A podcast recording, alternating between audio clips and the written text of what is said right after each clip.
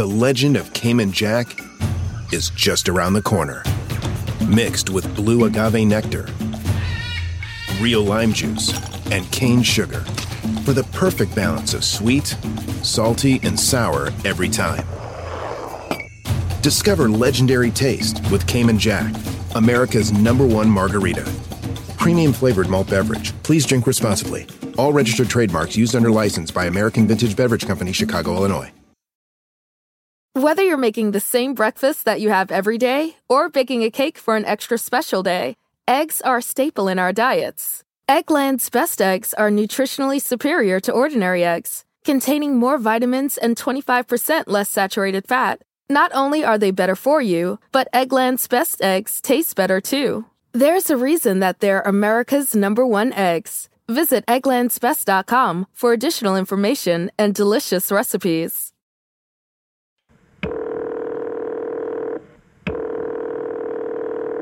911, what is your emergency? Um, we need someone here at the Columbia Daily Tribune. What's going on? Um, I'm not sure. I was just told to call 911. There's somebody hurt outside. Is there anybody who can tell me what's going on there? Uh, Here. We're at the main building of the Tribune. And what's going on? In the parking lot, the sports editor, Kent, laying on the ground. Pool of blood. Looks like he's been shot or something. Okay, he's on the parking lot behind the Tribune on the KFC side? Yes, yes. Who did you see in the area? I saw two guys in the area. Were they white or black? White, I'd say 1920. What were they wearing? I, I don't know. This gal, she saw them. She walked out to Okay. smoke a cigarette, saw them duck down behind the car. Okay. I looked out and saw them, and I said, what's going on? I knew it was Kent's car, and I said, Kent? And they didn't look up. Nobody did anything. Somebody's been hurt, man. Okay, so you saw them duck down behind his car? Yes. Okay, and then where did they go after that? I don't know, up up towards the new building, uh, towards 4th Street. I guess it's 4th. So, just to make sure though, he's down on the parking lot. Yes. And then all on these guys. I don't think, because, well, they, they, they were close to six feet. Uh, thin. One of them had blonde hair. Really, really short blonde hair. They either one of them have hats or caps. They were headed towards 4th Street, so would that would have been east or... I'd say southeast, but I don't know that for sure because they took off, you know, and they went up that alleyway towards Fourth. All right, we've got officers on the way over there right now. All right, we'll be out there. Okay. Bye.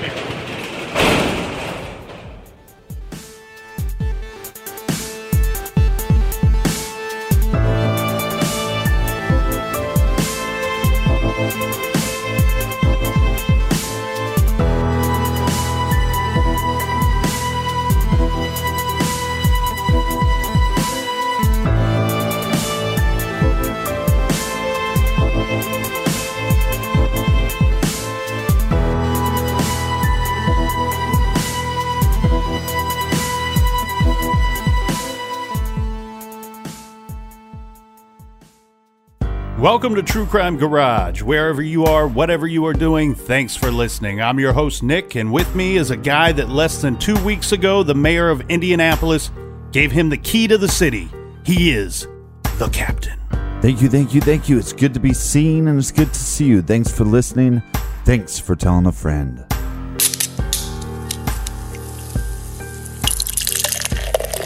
Today we are drinking Bobber Lager by the brilliant minds over at Logboat Brewing Company in beautiful Columbia, Missouri. Garage grade, you know I love a good lager, especially in the warm months, and this is a great one. So, garage grade, let's go four and a quarter bottle caps out of five. Bobber is an unfiltered lager brewed with inspiration from pale German lagers. And the noble hops provide a little bitterness, and my favorite part, Bobber has a crisp, clean finish. I was on their website the other day, and you know, sometimes a brewer will recommend food pairings with different beers. And for Bobber Lager, they recommend deer sausage. And this lager is brought to us by these little fishes. First up, we have Natalie from Grand Ledge, Michigan, who says, Please give the beers to the captain because I think I have the hots for him. Hmm. Well, look at that, Captain. You still got it, buddy, all these years. Never had it. Next, we have Brianna and Brandon in South Dakota. We also have Aaron, who is a web sleuther turned private investigator in Fort Meade, Maryland. That's the old crab cake state. And a big we like your jib to Kendra up in Ontario, Canada. And we also have Meredith sending love from Hot Springs, Arkansas. Hmm. I've been to Hot Pants. I've never been to Hot Springs. We also give a shout out to Laquel in the Bronx. And last but not least, we have John from Western Massachusetts. He recommends Spencer Trappist Ale, and he says, obviously, here quoting Ferris Bueller, it is so choice. If you have the means, I highly recommend picking some up. Do you have a kiss for your daddy? So thank you to everybody for filling up the fridge for this week. And if you want to buy us around for next week's show, please go to truecrimegarage.com and click on the donate button. And if you want to check out everything with True Crime, go to the website. We also have some shirts. We have the purple V necks, we have the Team Captain tank tops coming out, and then we have the gray logos for the men. So check those out. All orders are shipped on Friday. I must protest here. I, it sounds like there's no Team Nick shirt. Yeah, well, we're working on a Team Colonel shirt. It's like a team of one over here. That's enough of the business. Everybody gather around, grab a chair, grab a beer. Let's talk some true crime.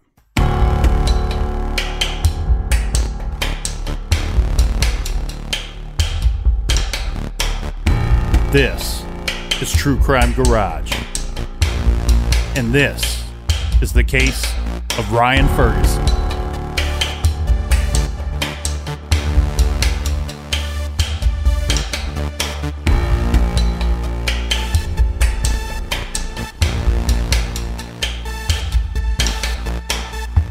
How many times did you think you hit him altogether? Just once. Just once? The only problem I have with that is I know that he was hit more than once. Like I just hit him once. You just hit him once, you didn't hit him more than No. like Because I 10 times. distinctly remember the first time that I hit him. I remember hearing this noise and it just and just seeing his face and it just made me sick. If you only hit him once, turned away and got sick, you had to hand the thing off to Ryan because this guy's got head wounds all over his head. We're talking minimum 15 strikes. I must have done it then. I mean, I don't. Okay. either that or I stopped and he did. I don't know. Did you ever drop the pipe? Probably. Did you hand it off to Ryan? I don't. I don't know. I don't think so. Let's go back to when you were talking about how you saw Ryan strangle this guy. Now, we know what the guy got strangled with. That's kind of the thing I've been holding back from you. Okay. All right.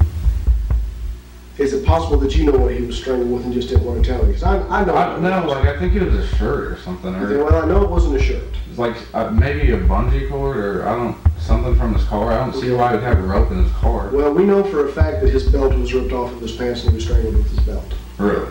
Yeah. Do you see a belt in Ryan's hand? Something look like a rope maybe or a bungee cord? I don't know. So it's possible Ryan could have strangled this guy with his belt, got the keys, and you not With know. the guy's the man's belt, Yeah. his own belt. Yes. Does that ring a bell? Not at all. Like I didn't. But you saw Ryan strangling him though. I thought, yeah. Yeah. Okay. You said earlier something about Ryan's. Ryan wanted to choke him down to make sure he was dead. Is that true? I think that he was like, yeah.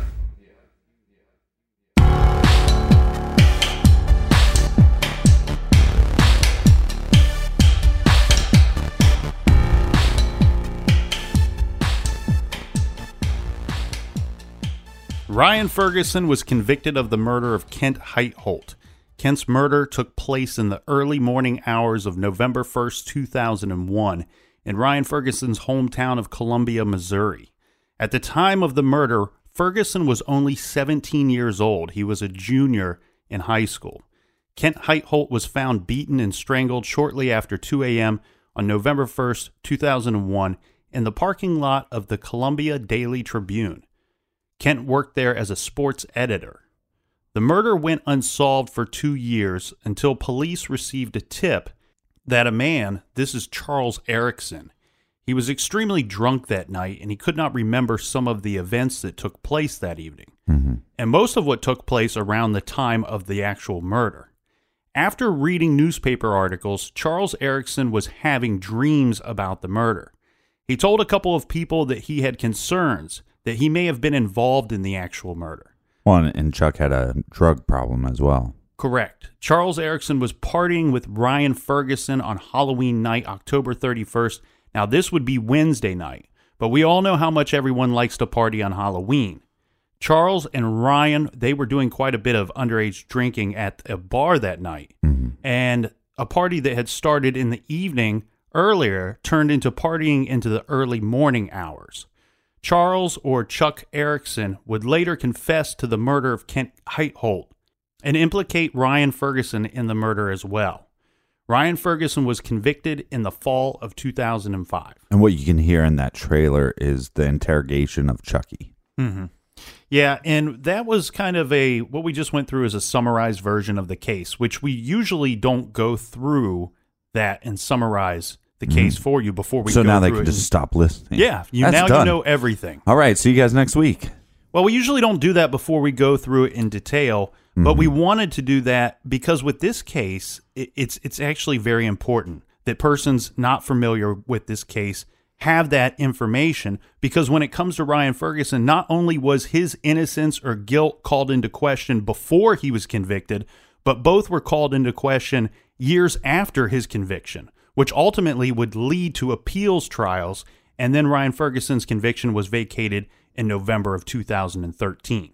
So I just wanted everybody to be aware of that situation fully before we go through the detailed account of what took place the evening of October 31st and the early morning hours of November 1st, 2001. So each of you can make a little mental note of when you think of, you know, at some points some things might point towards Ryan's guilt or if it would point towards his innocence. Yeah. Don't don't you tell me what to do. Okay, let's go through a detailed account of that night. And first, we'll go through the police slash prosecutor story of that evening as what they pieced together off of eyewitness accounts and the confessor. This is Charles or Chuck Erickson, and we'll call him Chuck from now on. I'll call him Chucky. There you go. On the evening of October 31st, 2001, as we said, many people were out celebrating Halloween. This including students from both of the city's two high schools. We will start the evening off roughly in the time frame of about 9 to 10 p.m. There are several Halloween parties going on, and the ones we are talking about have both high school age kids and young adults just out of high school at these parties. Ryan Ferguson is party hopping that evening, and as the night goes on, he's getting ready to leave a party, and he sees Chuck Erickson, who, as we said, he knows him from school. Right. Some have reported that Ryan and Chuck were hanging out that night together. Others report that Ryan offered Chuck a ride as he was leaving the party. I think either way actually works. Uh, it's not really important. So, however it comes about, they are riding together in Ryan's car. Ryan tells Chuck Well, and let's get this clear too, because a lot of people report like that they're buddies, kind of like in the West Memphis Three case, where it's like, yeah, they're, you know, two of them were buddies and one was just kind of an acquaintance. In this scenario, uh, Ryan and Chucky, they're just acquaintances. Yeah, they know each other from school. They're the same age. They probably have a couple classes together. But from everything that I could gather, you're exactly right, Captain. They it doesn't sound like they were they were not best friends. They they really didn't even hang out a whole lot. Together. Almost opposite sides of the track. I mean, we have an individual with Ryan that seems to be heavily involved in sports, um, you know, involved with his family and a lot of friends. And it seems like Chucky is uh, kind of on the slacker side. And they ran in the same circles, but the circle wasn't just the two of them. It was you know many friends that they had. Right. Anyway, so regardless of how they end up in Ryan's vehicle, but they're in his car, and at some point, either before the ride or during the ride, Ryan says to to Chuck, you know, hey, uh, let's go to this club. My older sister is at a club, and she can get us in, and we can continue to party. You know, we'll go there and have a few drinks, right? Okay, sounds great. So the two underage 17 year old boys out looking for a good time. They meet up with Ryan's sister. Well, and they're going to meet up at a bar called uh, By George. Mm-hmm. And Such a dumb name for a bar. Well- Sorry if you own that bar, and I'm talking about it, but or if your name is George. I don't, I don't mind the name George. I'm just saying By George is a kind of a dumb name for a bar. Chuck Erickson states that the, the two spent up what money that they had once they were at the bar. Okay. Uh, and then Ryan's sister bought a drink or two for them, and then the two left, you know, because they were out of money. Once outside, Ryan is calling people on his cell phone. Now, I couldn't gather why Ryan was calling a bunch of different people, but I'm going to guess that Erickson, that Chuck would have said possibility that that that Ryan was looking for someone with money to either join them at By George's Right. or looking for another place to go party because what Chuck Erickson would say is that Ryan Ryan said next would imply that Ryan was not done partying for the night. So with with no one left to call, Ryan tells Chuck, "Hey man, let's go rob someone so we can get enough money to get back into the bar and have some more drinks." All right. Okay. Yeah, here's a plan. Yeah, I mean, you know, it happens every weekend. How many times you're at a bar and your buddy says, "Let's go rob somebody so we can drink more." Well, before they leave Ryan's car, they take a like a tire iron or one of those tire changing tools that come in the trunk of your car. Uh, they take this item and so they walk to find their potential robbery or mugging victim. Uh, well, they spot 48 year old Kent Heitholt. Kent, as we had said, Kent is working late at the Columbia Daily Tribune. Uh, this would be approximately a 2:15 a.m. or so. Now, I do want to point out here that several people were working at the Columbia Daily Tribune that night, uh, early morning hours, whatever you want to call it. And the the times, well, most of the times we give during this detailed account are going to be more approximate times. Uh, for most of this stuff, we do not have exact times. For one reason, we have our main witness, which is Chuck Erickson, who ends up confessing to being a part of the crime implicating Ryan Ferguson. Chuck had fully admitted he was so drunk and high that night uh, that that he had been drinking, doing Adderall and cocaine that night. So quite the Shit. concoction inside of him. Oh, damn, Uh, He slowed down. And well, he admits to being so messed up that he cannot remember most of the night. So there's one reason of not having exact times. But what we will figure out here is that almost, uh, you know, almost in the same breath that I say that, I'll point out that we do know that these times from the other eyewitnesses are close or somewhat accurate because we are dealing with such a small window of time that they have to be close. Okay. Mm-hmm. So how do we know Ryan and Chuck spot Kent at approximately 2:15 a.m.? Well, Michael Boyd, he is another employee of the Daily Tribune. He's working. He's a writer, a part-time writer. He says he left work sometime before Kent Heitholt did. Mm-hmm. And he knows this because he left around 2 a.m. And on his way out, he stops and he has a short conversation with Mike Henry. He's a night custodian at the at the Tribune. Mm-hmm. Michael Boyd walks the parking lot and he gets to his car. He will have to actually pass Kent's car to get to his own car. Then he goes out to his car and when he's out there, he sits there for a little bit of time listening to some music when he sees Kent leaving work and going out to his car to leave for the night. All right, why would you just get in your car and, and listen to music for a while before you leave? It, When- it seems strange to me at that hour. Right. You know, especially at that hour. Uh, Michael pulls his car up alongside of Kent's and they have a discussion. According to Michael Boyd, this conversation, it's a work conversation. It takes place sometime between 12, 2.12 a.m., sorry, and 2.20 a.m. Mm-hmm. Michael Boyd says after the conversation, he leaves in his car and he's he goes to drive home. As he's pulling out and into the alley, he says that he nearly hit someone. He sees two people in the parking lot. right. Uh, this is not Kent. Kent is not one of the people that he's describing here. He sees young, younger people, right? well, uh, Or to, does does he not make that claim? to be clear, all he says is that he sees Michael sees two people, and he cannot tell if the people are male or female. Uh, so basically, So, right. no description of the people. Anomalies, almost. Yeah, so these two people could be Chuck and Ryan because they would have to have have arrived sometime in this time frame to the parking lot at the Columbia Daily Tribune. Mm-hmm. And you'll see why here in a minute. So the attack would go something like this. Kent would be hit in the head or neck area about 11 or 12 times with some unknown object or the tire tool as Chuck had said.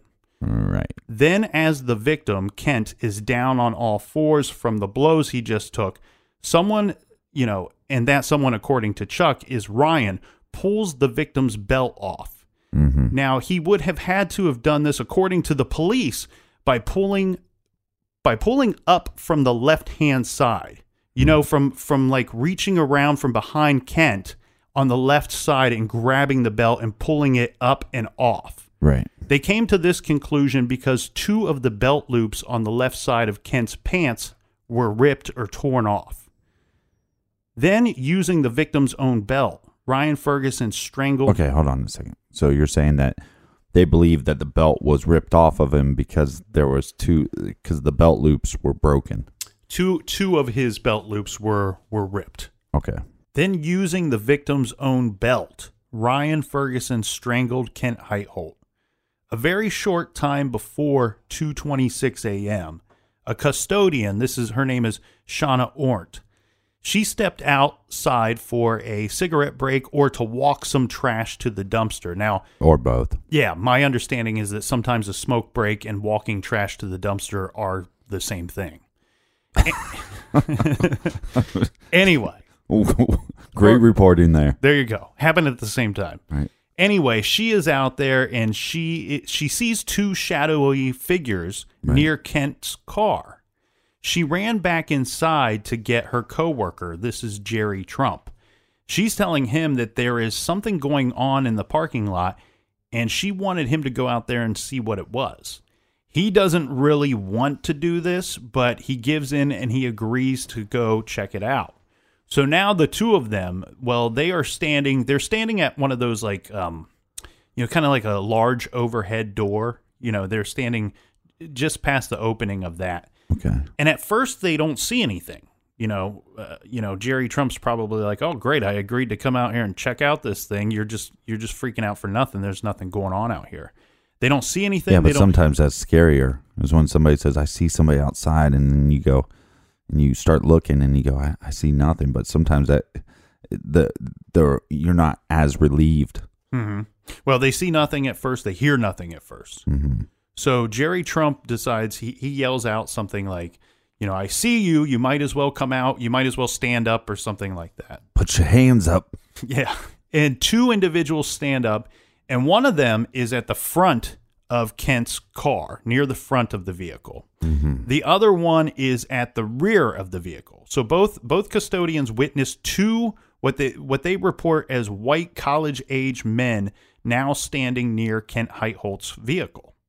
They also both said that the man at the rear of the vehicle, he walked to the front of the car and said something to the effect of, you know, this guy is hurt out here or you better call someone, you better get call an ambulance, something like that that this this guy's hurt and he needs help. So what you're saying is that these two two employees of the newspaper see these two individuals In du- the parking lot. ducking down, possibly hiding behind Kent's car, Mm-hmm. and then one of them kind of walks from the back of the car to the front, and then says, "Hey, you better call an ambulance. This guy's hurt out here." Yeah, he says something like get help, this guy's hurt. Now that's something you probably wouldn't say if you hurt the guy. Um yeah, I, d- I don't know. It's it's a ve- it's a strange situation regardless. Right. If you but if you're going to take somebody's belt off, put it around their throat and pull as hard as you can so they stop breathing, I don't think you're asking somebody to call an ambulance. No. You want that guy dead for some reason. yeah, you don't want him to be able to come to and and give information about you. Right. Uh, according to the police report, the employees called 911 at 2:26 a.m. Right. Which Uh, we heard that uh, 911 call at the beginning. So if, if you want to hear it again, go back to the beginning. Some of the other uh, sport reporters working that night uh, came running out to see what was going on, and they found 46 year old Kent Heitholt lying face down at the rear of his car. Now, they rolled him over and they tried to resuscitate him, and of course, unfortunately, it didn't work. Uh, the police department was within just a few blocks of the newspaper's parking lot and the newspaper's building, so they arrived very quickly. Uh, when they got there, they saw Kent had been severely beaten with some kind of blunt object, and he was strangled and dead at this point. Well, and we, we both took a look at the autopsy, but and we're not going to go over in a bunch of details because it's pretty simple to summarize. But they keep talking about this blunt object and being hit well over ten times. Um, you even hear this in the interrogation with the police and and Chucky. Mm-hmm. But they keep talking about a blunt uh, object, but there's no skull fractures. Correct. There's they don't find any skull fractures on Kent Heitholt. Um, So and- so it's death by strangulation. His hyoid bone is broken. Yeah. And there's a little there's a little conjecture there's a little back and forth on uh, the hyoid bone being broken as well. There's one expert that says that he believes the hyoid bone was could have been broken because of he because he was hit. He was hit about the the head and neck area. Um, but the original the original expert believes that the hyoid bone was broken during the strangulation process. I don't think that that is necessarily important. I think the most important thing that I see in the autopsy itself is, like you said, the number of times that that Kent is hit with. They keep referring to it as a blunt object, Right. uh, but like you said, no skull fractures. So to me, it's more of uh, he's hit 11 or 12 times with an unknown object. Right, but wh- what was that expert telling you that one time? Uh, like a you take a ten year old girl, Yeah, with, with a bat or something, and and there's going to be skull fractures. Th- Actually, this is it wasn't something that somebody told me. It was um, a comment that was made to Ryan Ferguson's father, to Bill Ferguson, uh, that he reported elsewhere, stating that you know it, it was strange that there was no skull fractures because an expert, quote unquote, an expert, according to Bill Ferguson, had told him that a 12 year old girl with a baseball bat, if she hits somebody 11, 12, or 15, even 15 times, you're going to have several skull fractures, not just one. You're going to have, you're going to, you're going to get a few out of that. So he's hit with some kind of unknown object. We'll, we'll call it that. Right, and he doesn't, so he's not going to make it. Right. And at this point, Chuck Erickson claims that he and Ryan, after having murdered Kent, mm-hmm. that they take this kind of this very kind of roundabout way of walking back to the bar. But before they get there, this is at approximately 2:30 a.m. They are at an intersection and there is a car there stopped at a red light. Uh, and inside the car, well, this this is somebody uh, that the two boys know, and his name is Dallas Mallory. Dallas is in a car with two young ladies. Mm-hmm. Dallas is actually about two years older, I believe, than, Play on, than, play on, than Chuck on. and Ryan. Well, Chuck Erickson has a short conversation with Dallas Mallory at the at the red light. Yeah, and Chucky says, "How are you in the truck with two women?" That's what he asks. Well, the the uh, the light eventually turns green, and away Dallas and the two girls go. Right. So so now it's back to by George's for Chuck and Ryan. And we'll get right back to the case of Ryan Ferguson after this quick beer break.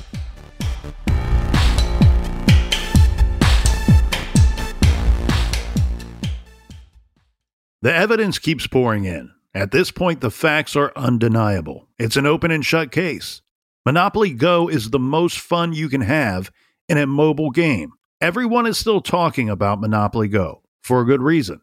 It is an absolute hit. Millions of people pass Go every day because this game is always bringing something new to the table. Like countless crazy tournaments you can join with your friends as partners or teams or timed events offering bonuses like massive multipliers or rent frenzies to help you get huge rewards.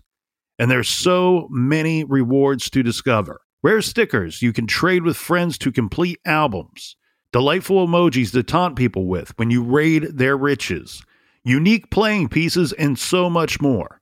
The verdict is in. With Monopoly Go, there's something new to discover every time you play. So don't miss out. Go download it now free on the App Store and Google Play. This show is sponsored by BetterHelp. We all carry around different stressors, big and small. When we keep them bottled up, it can start to affect us negatively. Therapy is a safe space to get things off your chest and to figure out how to work through whatever's weighing you down. If you're thinking of starting therapy, I highly recommend that you give BetterHelp a try. It's entirely online, designed to be convenient, flexible, and suited to your schedule. Just fill out a brief questionnaire to get matched with a licensed therapist and switch therapists anytime for no additional charge. Get it off your chest with BetterHelp. Visit betterhelp.com slash garage today to get 10% off your first month. That's BetterHelp, H-E-L-P dot com slash garage. This show is proudly sponsored by BetterHelp. Check out betterhelp.com slash garage today. Do you want to set your child up for success? Of course you do. That's why you need to check out IXL Learning today. IXL Learning is an online learning program for kids covering math, language arts, science, and social studies. IXL is designed to help them really understand and master topics in a fun way. It's powered by advanced algorithms. IXL gives the right help to each kid, no matter the age or personality. There's one site for all kids in your home pre K to 12th grade. Kids could use it at home on their computer or on an app on your phone or a tablet. No more grading those worksheets. IXL grades everything for you. One in four students in the U.S. are learning with IXL. IXL is used in 95 of the top 100 school districts in the U.S. I love recommending IXL learning. Kids can learn at home or on the go.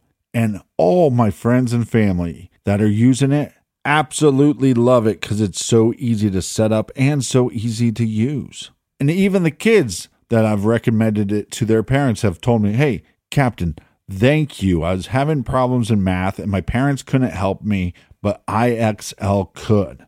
Do you want to get your kids back on track or do you just want to get your kids ahead? Do so with IXL Learning. Make an impact on your child's learning. Get IXL now. And True Crime Garage listeners get an exclusive 20% off IXL membership when you sign up today at IXL.com slash garage. Visit IXL.com slash garage to get the most effective learning program out there at the best price. Check out IXL.com slash garage today. Warmer, sunnier days are calling. Fuel up for them with Factor's no prep, no mess meals. Meet your wellness goals in time for summer thanks to the menu of chef crafted meals with options like Calorie Smart, Protein Plus, and Keto. Factor's fresh, never frozen meals are dietitian approved and ready to eat in just two minutes. So no matter how busy you are, you'll always have time to enjoy nutritious, great tasting meals. With 35 different meals and more than 60 add ons to choose from every week, you'll always have new flavors to explore. Crush your wellness goals this May with dietitian approved meals and ingredients that you can trust. Make your day delicious from breakfast to dessert. Stay fueled with easy, nutritious options. Treat yourself to restaurant quality meals that feature premium ingredients like filet mignon, shrimp, and blackened salmon. I am new to Factor and I have been loving every minute of it. I have a problem, and it's called lunch. Some days I need a pack a lunch, and some days I work from home. Whether I'm at home or whether I'm on the go, Factor is fueling my lunch from now on. Head to factormeals.com slash truecrimegarage50 and use code truecrimegarage50 to get 50% off your first box, plus 20% off your next month. That's code truecrimegarage50 at factormeals.com slash truecrimegarage50 to get 50% off your first box, plus 20% off your next month while your subscription is active.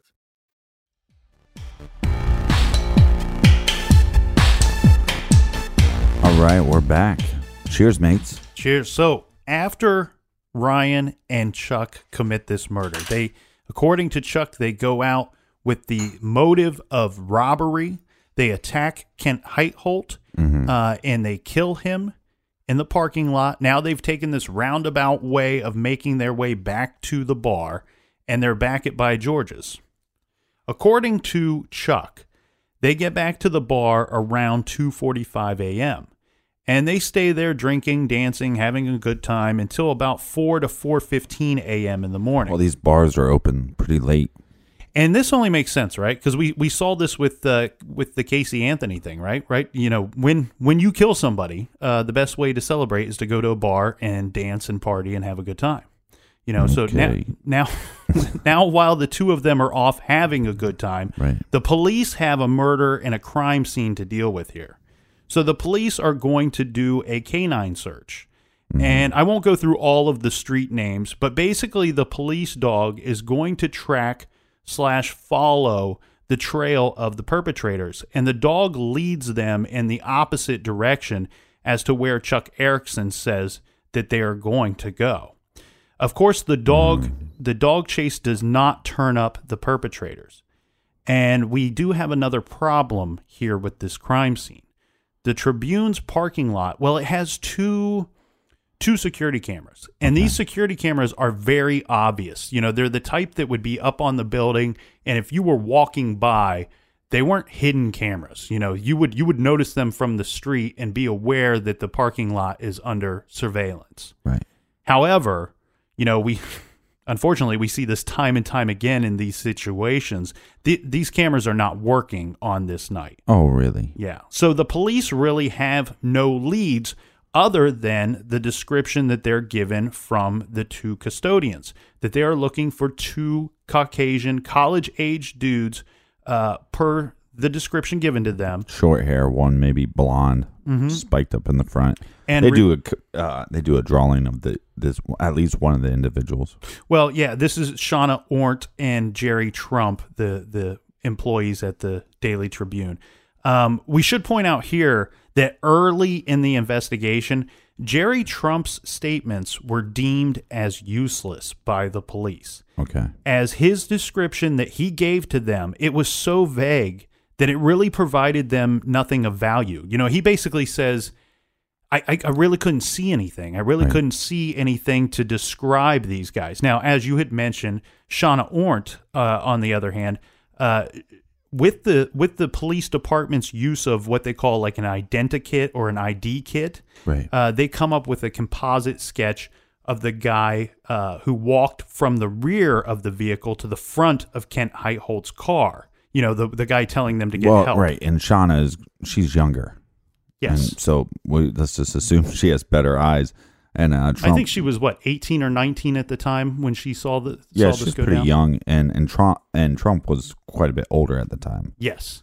Um, now, basically, the way that they come up with this composite drawing, it's it's that old school identikit. Um, and in some places they may call it something different, but basically what they do is, Captain, they'll show you. They have like a flip book, and they're like they'll show you a bunch of different sets of eyes, and you're like, oh, that hmm. looks like his eyes, and they're like, okay, they they set those eyes on the face, and then they flip through the book more, and they show you a nose. Like, oh yeah, that looks like his nose, and and so you piece together the person's face Well, and the problem with this drawing is, again, it's happening very late at night or in the early mornings. It's very dark out, very low lighting. So, and then if, and actually, I would say, you know, like during, if it was during the day, obviously, you'd be, it'd be easier to identify somebody. I think it would be way harder to do this identikit when there's heavy shadows from the streetlights. Well, I agree, and I don't know that it was fully like as far as the way I heard the parking lot described. I'm sure there are dark spots and dark areas. Mm-hmm. Um, uh, Shawna states that when she saw the Well, the well, man that she was able to come up with a composite drawing of, that that was she believed to be a what she considered a well lit portion of the parking Right. lot. Again, but you're going to have these hard shadows. Oh, you, of And- course, because all the lights are coming from above. And if you watch any of the documentaries on, on this case, it's you know you can see how dark that that area would have been. Yeah, and to go with the composite drawing, um, you know, she describes the guy as a Caucasian male, about six foot tall, two hundred pounds, uh, muscular build, wearing a white T-shirt, and has possibly has short blonde hair. Now, some other things while we are talking about the crime scene.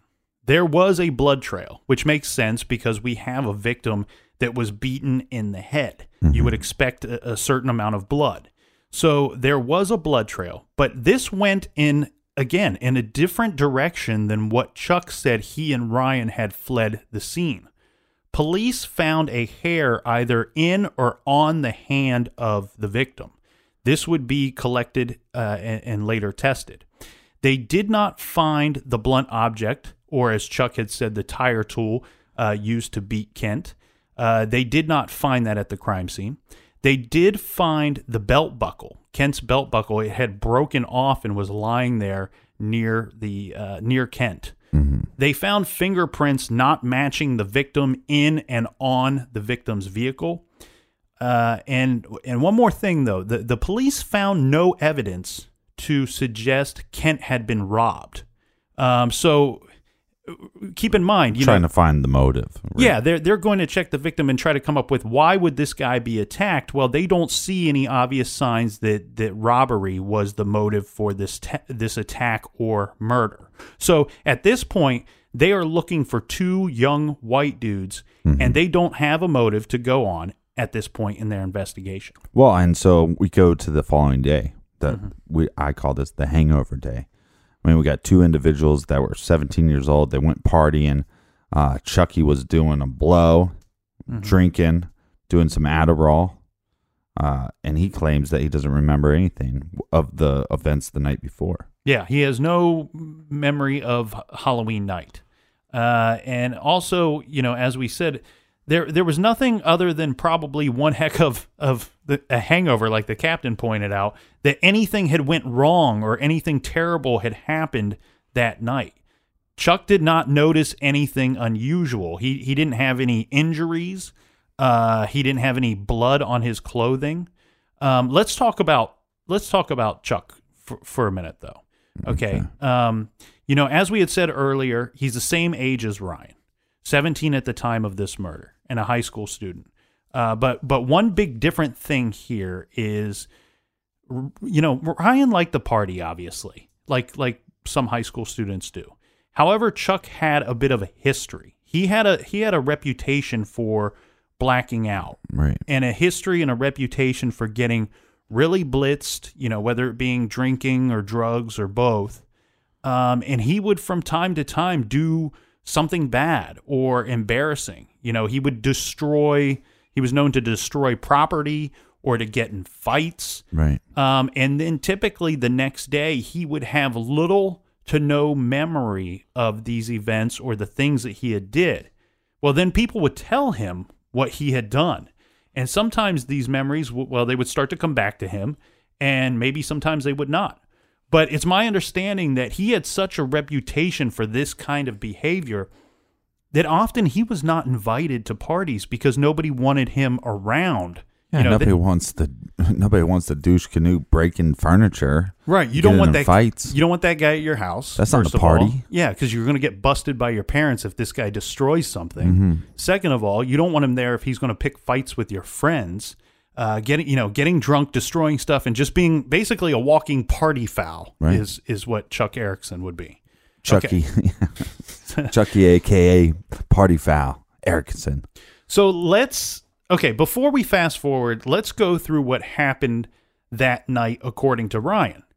Now, of course, this whoa, is whoa, whoa, whoa. Okay, so what we, we need to be clear about this. Okay. All the reports that you were just giving, the, the fine, beautiful people listening to the show, all the reports that you're giving are, are just from from Chucky, but also from the police.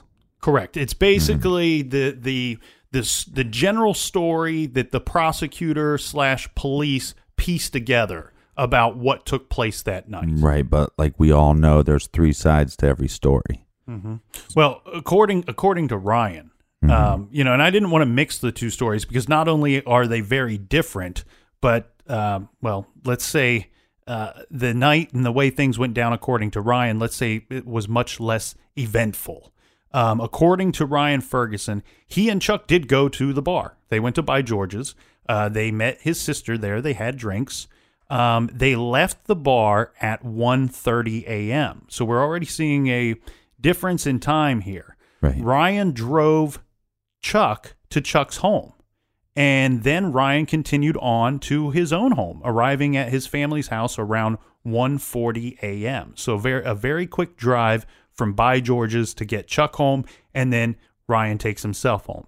Then in the early morning hours after he gets home, uh, from 1:41 a.m. to 2:09 a.m., Ryan calls several friends, and then he goes to bed. He's having murdered no one that evening. Uh, being and actually being according to his account, Right, and he's we- at home at his family's home during the time of Kent Heitholt's murder. Yeah. Okay. So we got two completely different stories. Mhm. Uh, In one story, we got two murderers. In the other story, we got a guy dropping a. You know, I dropped my buddy off. We had a couple drinks, dropped him off, and dropping his really drunk buddy off. yeah.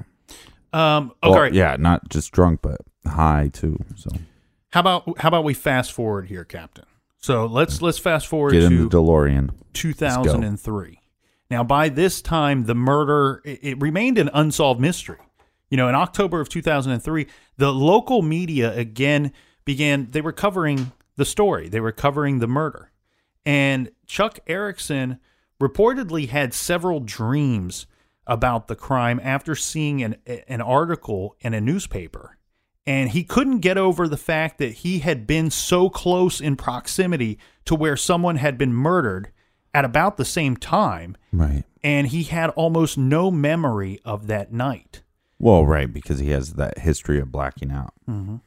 And about a month later or so, Chuck he he he read another article in the in the local newspaper, but this one included a sketch, the sketch of the possible suspect in the case. Uh, remember, this was the one given to police by the eyewitness Shawna Ornt, working at working that night at the Tribune. Mm-hmm. Chuck thought that the sketch looked like himself. Now he now he's really starting to get concerned that he was somehow involved in this murder. Now when when he's at this point when he gets really drunk, he starts telling some people that he thinks he's committed a murder Right. or was at least involved in the murder of Kent Heitholt. Well, part part of this is you know you're not fully developed your your frontal cortex and all that stuff. I'm not a doctor, so but you, you taking all those drugs, right? It's going to mess up your brain a little bit. And I think I think this guy took so many drugs he fried his damn brain. and maybe too often. You know, is it is it the same thing? Are you beating your brain the same level as like getting multiple concussions over and over again with what he's doing? He's blacking out. Yeah, and how many times is he hit in his head when he's drunk too? I mean, that's that's another good point. Mm-hmm. So now he's getting really drunk and he starts telling people that he thinks he may have committed the murder or he's least involved in the murder. Well, he But this is definitely not helping, you know, you with your friends there, Chucky. yeah, you already had this bad reputation. This now guy, you, this guy gets drunk. He breaks furniture. He he tries to fight people, and then now he's confessing to murders. Don't invite this guy to your party. Rule number one: It's not going to be a good time. It's not going to work out well for you. You're not going to be the popular kid in school. Stop inviting Chucky to the party. it sounds like he only told two people. These were his friends. This is Because only two people would hang out with the crazy dude. This is Nick Gilpin and Art Figueroa. and the thing is, I don't know if the, he told these, Gilpin. these two guys on separate occasions or, you know, if he told them together on several occasions. I'm not certain, but as as I've heard it, he's only told two people. I, I'm assuming that he told Nick Gilpin this story one time, and then old Captain Gilpin was like, "I'm not hanging out with you no more, Chucky." Uh, well, it's through these two friends uh, that Chuck is is you know that it's Wait, later. just- let's ho- hold on for a second. Just think about this way: You're Nick Gilpin, right? Mhm. You're hanging out with Chucky, so you don't have a lot of options, right? Hmm. This guy breaks stuff, gets in fights, and then he tells you he tells you he murdered somebody, right? hmm Or he thinks he did. What? How low do you have to be? How bored? How lonely do you have to be to pick up the phone and say, Call him up "I'm, again. I'm going to call Chucky up and see if he wants to hang out"? you got to be pretty lonely, right? Get some more details about that murder. Uh, well, it's through these two friends that the police are later notified and told that Chuck Erickson uh, was one uh, was the one who killed the newspaper reporter, or that was involved in the newspaper reporter's death that took place two years ago. Mm-hmm. So, in are you still with me so far? In March of 2004, Okay, well, okay. So we have we have the the event happens on, on Halloween. Mhm. Two years later, Chucky's having these dreams. He Starts telling people. Starts telling people. They contact the cops, and even if the look if if somebody gets drunk and starts telling you they murdered somebody, call the cops. That's what you do. Mhm. Um. So they, they call the cops. Now the cops need to talk to Chucky. Yeah, so in March of 2004, the Columbia Police Department, they pick up Chuck Erickson and they question him. Well, not too long after, and in fact, I believe it was later that same day, they call another police department because by this time, Ryan was off at uh, junior college. And they have Ryan Ferguson arrested as well. Well, these two questionings by police uh, go very differently. Um, and let's talk about this. Uh, let's talk about this starting with Chuck. Okay. So you played uh, some of that interrogation for us. Right. and you know you see in the questioning there's there's a couple different levels of questioning that take place here. First off, there's some questioning that goes down off camera. There's some that goes down on camera. And there's also a questioning period that takes place on camera where they're driving him to the crime scene and they're driving him around the area so he can, you know, they can point things out to him and they can kind of ask him, where did you guys come from? Uh, did, did you enter the parking lot this way? Which way Right. did you exit? Where did you go after the murder? You know, uh, can you tell us where his car was parked? Things like that. You know, they have to take him there. Well, it, regarding the questioning or slash interrogation of Chuck Erickson, it's what would you say? It's disconcerting, Captain. It's unethical. So we have a guy here. The problem is, though, they picked this guy up, and he's saying, you know, I- I maybe I, dreams. maybe I was involved in this thing. I I don't know. It's it's it, I I blacked out that night. I have very little memory. He says something like uh, he he's seeing almost snapshots uh, Right. of of the of the night.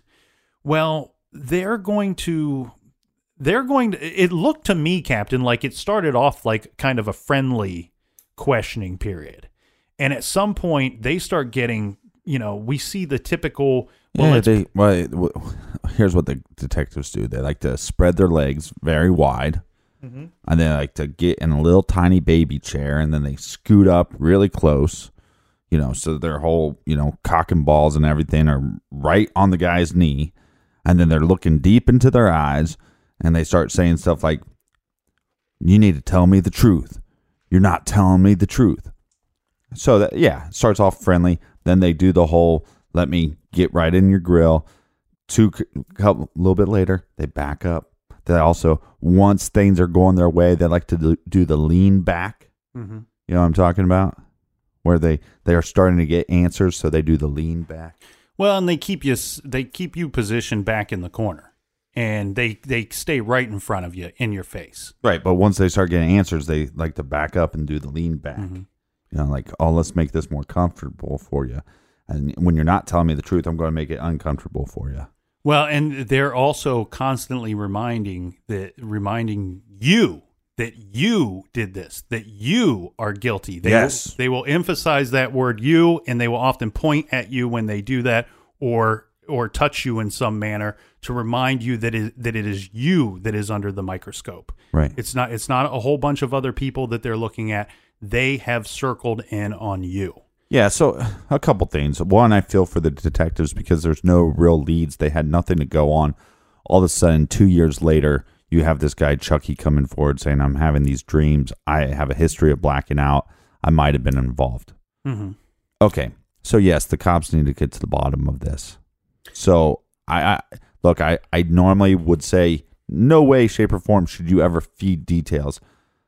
But I think in this case, I'm going to give him a little bit of a pass because this guy is saying, I don't know. I don't know a bunch of the details. Where I'm not going to give you a pass is once Chucky brings somebody else into the equation. And once he brings up Ryan Ferguson into the equation, your job now is to, if you want to find out if he's telling you the truth, you need to focus on trying to prove him wrong. Mhm. And that's what they should have done first. I, I'm going to halfway agree with you because it sounds like you're saying if, if it were just Chuck that was that was implicating himself and no one else, that it's fine to give up the details. not n- not fine to give up all the details. Right. th- Because the problem I have with that is the whole purpose of withholding those details is that so you avoid false confessions. And if you start just giving away information, that's really going to help this person, whether they did it or not, uh, get the right answers. Let's say. Right. So where do we have a problem with some of these things? Well, But but what I'm saying though is you could drive him to the scene. You could do certain things. Mhm. Uh, maybe you know maybe try hypnosis or whatever just to see if you can get these memories to come back to the surface. But I'm not telling him. I'm not saying that you should say uh, what the guy was strangled with or details like that. No, definitely not. Right, and in, in the beginning of the questioning or interrogation, it, it appears, uh, and we we can see it on TV, we see it on the camera footage. Uh, it appears that Erickson, that Chuck has little knowledge of the crime. Um, and at one point, he tells the police, I could be sitting here fabricating all of this. Right. Now, as the captain was hinting towards there, uh, they want some detailed information. You know, they want to know what did you, what was Kent strangled with? Okay. Um, how many times was he hit? What was he hit with? Okay. So let's Yeah. go through that as such. He he states that they they took something from Ryan's car and that's what they are going to attack Kent with.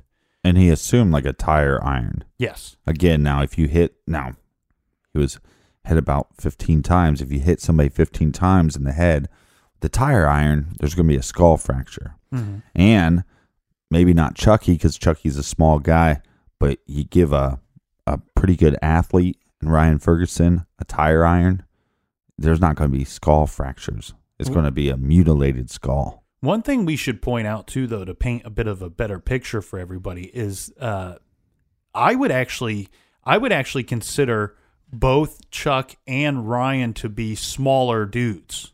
Um, you know, I think what Ryan was five eight, five nine, uh, and we have Chuck who's a, who's about five seven. Um, and and and the reason why I say smaller dudes is that's in comparison to Kent Heitholt.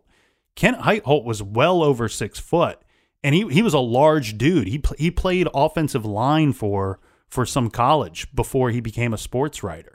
So yes, I understand that they might be armed with this tire iron or some blunt object or unknown object, but it, it does seem strange to me that these two teenage boys would pick a very large male victim to to attempt to rob.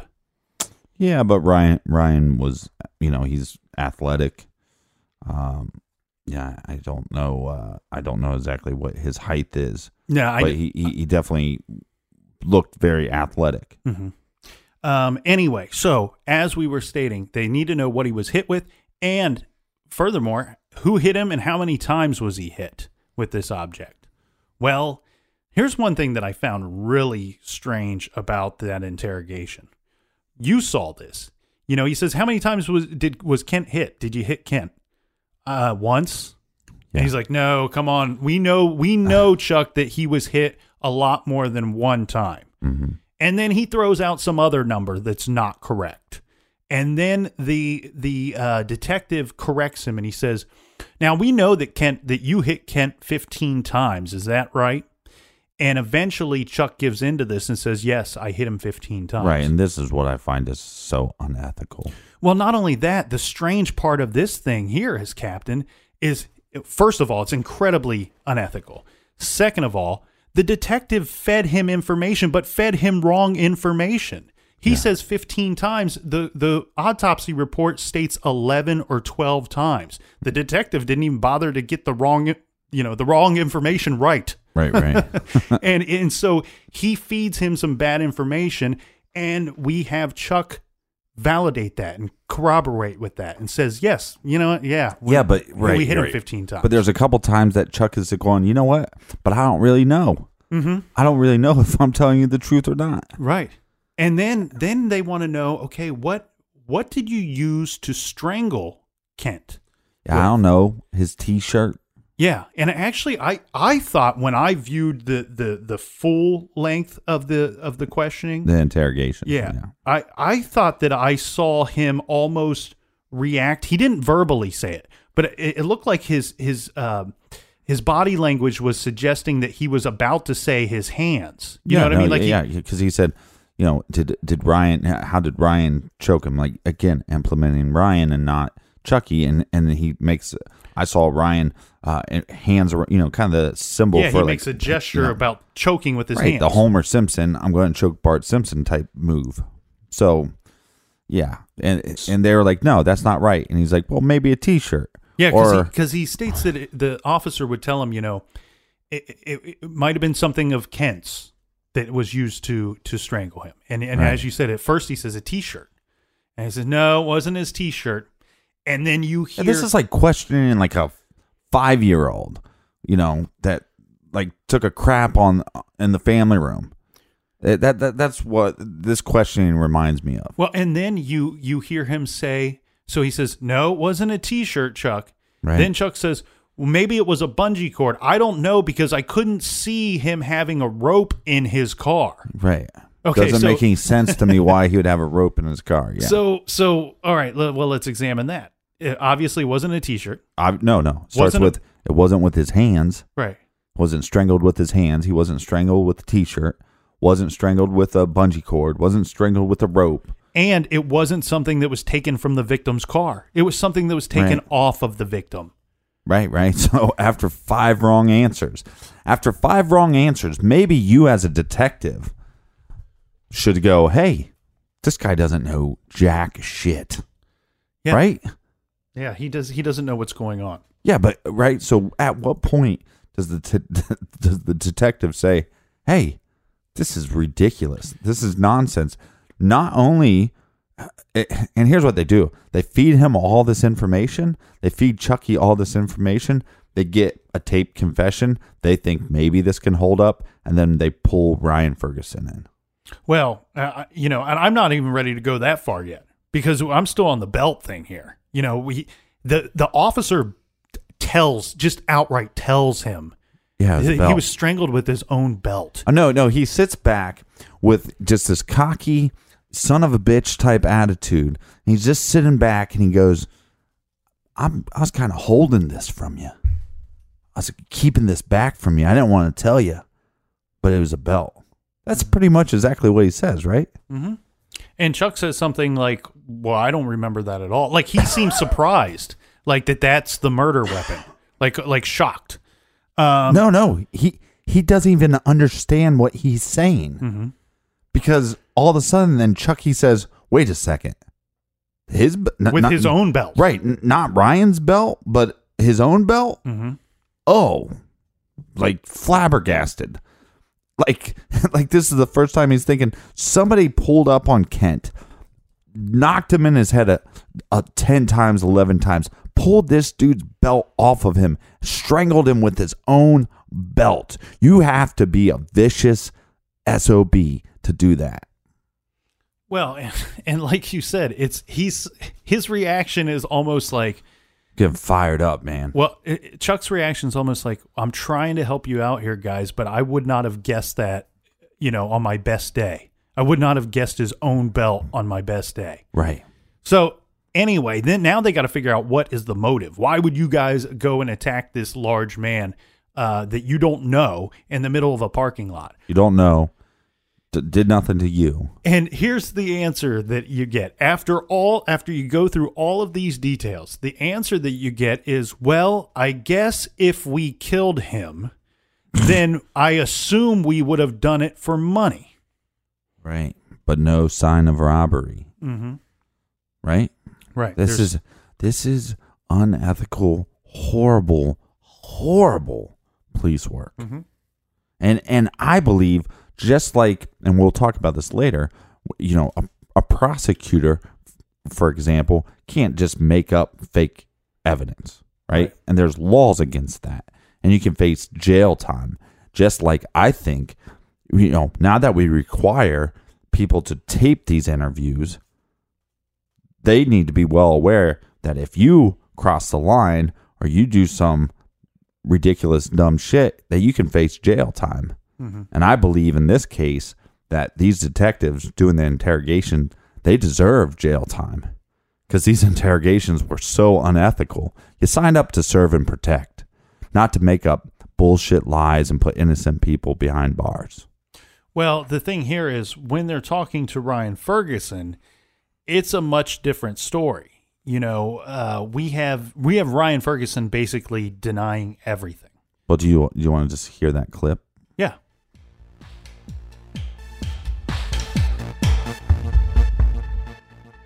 I did not do anything. I did not see anything. But and I'm here for murder. Like I didn't do.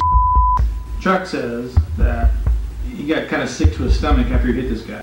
During that time, uh, he looks over and sees you on top of the, the guy who's down, and you're choking him out. He says strangling him. You, you believe this? I I, I, I believe Chuck probably had something to do with it. Well, he You said guys that you were there. All right. Well, I mean, he could very well have been a part of it. I'm not. You were calm as hell when we come down there. We started talking about the murder. You're like, nah, I didn't do it. Wasn't there. Don't know what you're talking about. The police pull me and say we want to talk about a murder. I'm gonna be getting about half crazy. I am f***ing half crazy, dude. I'm sorry I'm good at f***ing hiding my emotions. I'm shaking like a f***ing hay fever. I didn't do anything. I'm about to get in trouble for something I didn't do.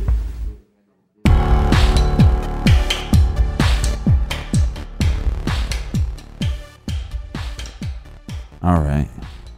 So that's uh, l- little pieces of the Ryan Ferguson interrogation. I got to tell you, Captain, I watched that thing and I thought that Ryan actually held it together pretty well. Mhm. Um, not in a way that would imply to me that he's guilty, like the detective was trying to point out. Um, you know, stating that, oh, if somebody pulled me in for murder, I'd be mad as hell. Well, Uh, what's crazy to me is he does appear to be mad as hell to me.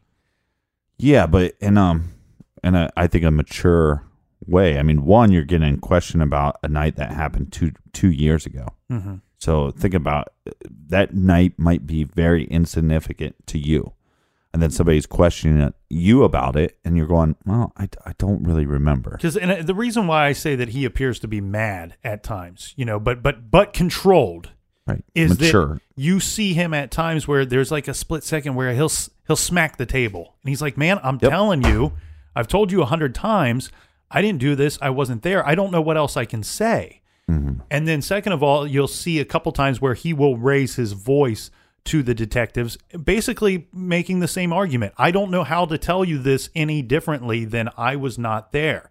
You Right, know, but but what drives me nuts, and I I've said this I think since we started looking into this case, is when you watch these these tapes, uh, Chucky doesn't make any damn sense, right? Mhm. Uh, the detectives make n- no damn sense at all. The only one that's not in this crazy make believe world is is Ryan.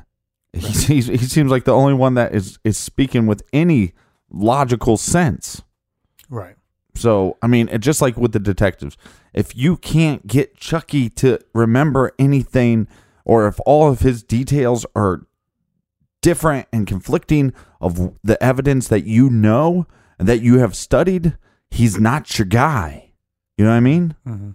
So it makes zero logical sense to keep pursuing down that road. And I like that he says, you know, at some point he kind of gives in because he says, you know, every time he says, I didn't do this, I wasn't there. Well, then at some point the police start coming back with the argument, well, well, Chuck was there and we know Chuck did this and you were with Chuck and his his answer is the same every time. He goes, "Okay, well fine. Maybe Chuck did do this. Maybe Right. Chuck was there. I was not. Right. I didn't do this." And then, you know, he he's asked you see that part where the um the one detective comes in and he tries to play the good cop. You know, oh, I have a son your age, and when I when I look at you, I'm seeing my son. So I'm here to I'm here to help you get this off your chest, and I'm here to help you talk about this. You know, sometimes we do things that we don't mean to do, Right. eh, for whatever reason. We don't know why we do them. You know, eh, but he sticks with it. You know, Ryan is, is- sticks with it. He says, I would have said, "Hey, sorry, I'm I'm sorry, I'm not a douche like your son, but I didn't do this." the the thing here is, you know, not only did I not only only am I innocent of the murder, I'm innocent of having even been there. Yeah, and never was even there. Now the police they're stuck in this bad situation. Okay, you know it, it obviously looks like Ryan's in a bad situation and Chuck is in a bad situation, but the police, unbeknownst to the two boys, the police they need something because as we pointed out earlier, you know they they don't have a lot to go on other than this confession that they've got from this Chuck Erickson. Mm-hmm. And then the person that's supposedly with him, Ryan Ferguson, is saying the exact opposite. I was not there. I'm I'm not guilty of anything. They need someone to somewhat back up Chuck's story. Okay, so who who would have Well, and also their story. It's a collaborative story at this point. you're exactly right. Who would have seen you there that night? Oh, mm-hmm. well, you know, Chuck points out that at some point after the murder, eh, while we were leaving and going on on our way back to the bar at this intersection, we saw this guy that we knew, and his name is his name is Dallas Mallory. We saw him. He was at a red light in a vehicle with two girls.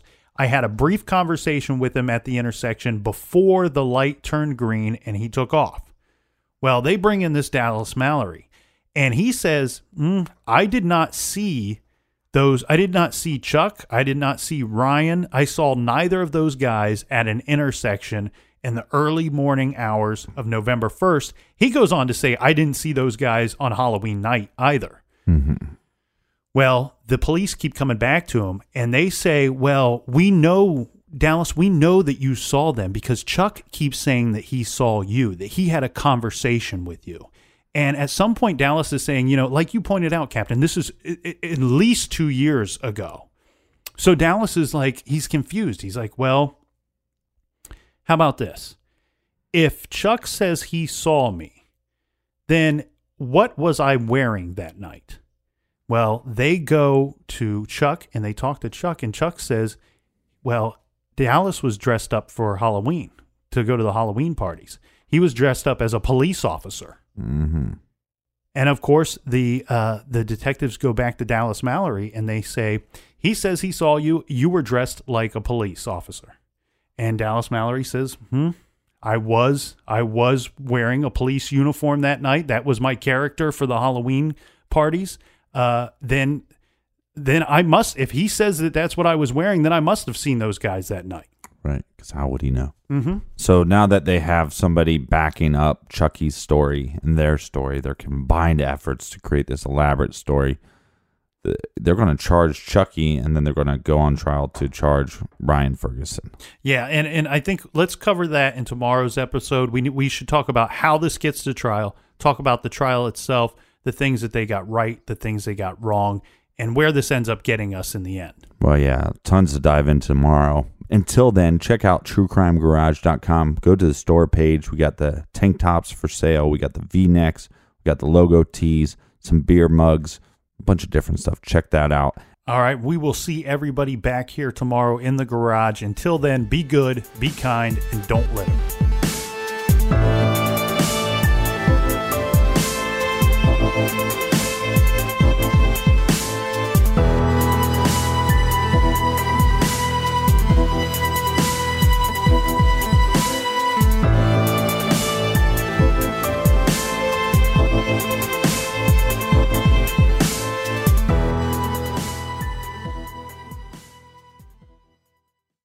The legend of Cayman Jack is just around the corner. With blue agave nectar, real lime juice, and cane sugar. Discover legendary taste with America's number one margarita. Premium flavored malt beverage. Please drink responsibly. All registered trademarks used under license by American Vintage Beverage Company, Chicago, Illinois.